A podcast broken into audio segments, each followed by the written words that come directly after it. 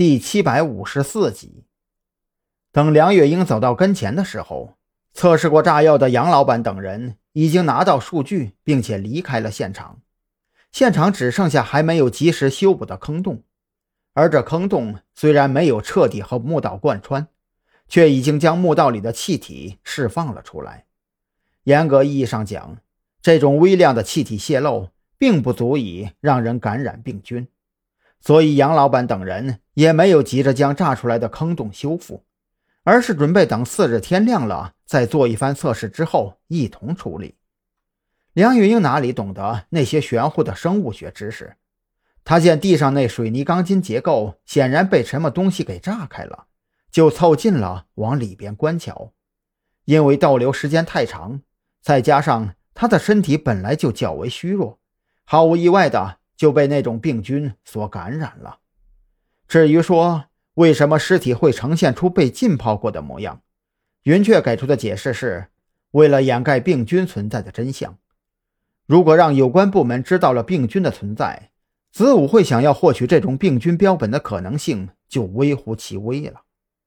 而韦忠全的女儿和那个倒霉的站街女小晶，从某种意义上讲，和梁月英的性质也差不多。都属于阴差阳错之中，因为身体素质太差，导致哪怕和极其微量的病菌接触，自身的免疫系统也无法对病菌做出抵抗，这才被感染之后迅速致死。搞明白这些之后，张扬并没有感到欣喜，反而有一种淡淡的忧虑。龙脊山附近可是有大小两个村庄存在的，而且龙脊山旁边的水库。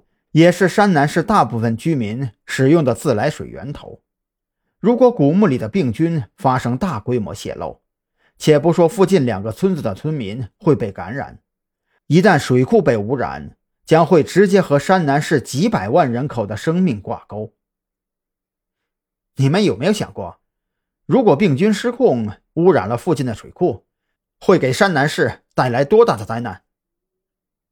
张扬下意识地开口问出了这句话，看到云雀错愕的表情之后，赶忙追了一句：“如果山南市的居民被感染，事态可就无法控制了。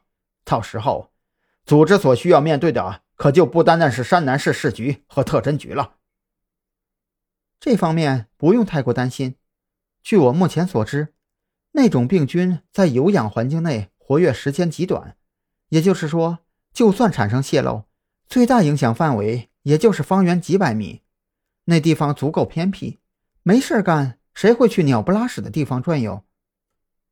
云雀对此并不甚在意，他更关心的是自己能否完成组织交代的任务，因为别人的生命可没有自己的生命重要。张扬听了云雀的解释，心里多少也算安心了些。方圆几百米的范围对周边地区的影响还真不大，也就开始琢磨着怎么才能把云雀给忽悠瘸了。就目前的情况来看，张扬觉得只要顺着云雀的计划，把黑狼那货给忽悠到山南市范围内，就可以进行收网计划了。而且这一网下去，还全都是大鱼。就算黑狼那货性格桀骜，审讯的时候可能有些难度。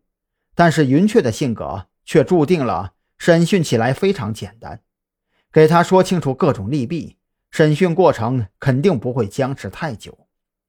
只是还没等张扬开口，门外传来一阵急促的脚步声，紧接着房门就被人砰砰叩响。进来，云雀迅速戴上面具，身上的气势瞬间发生转变，再次变成了那种冷冰冰的模样。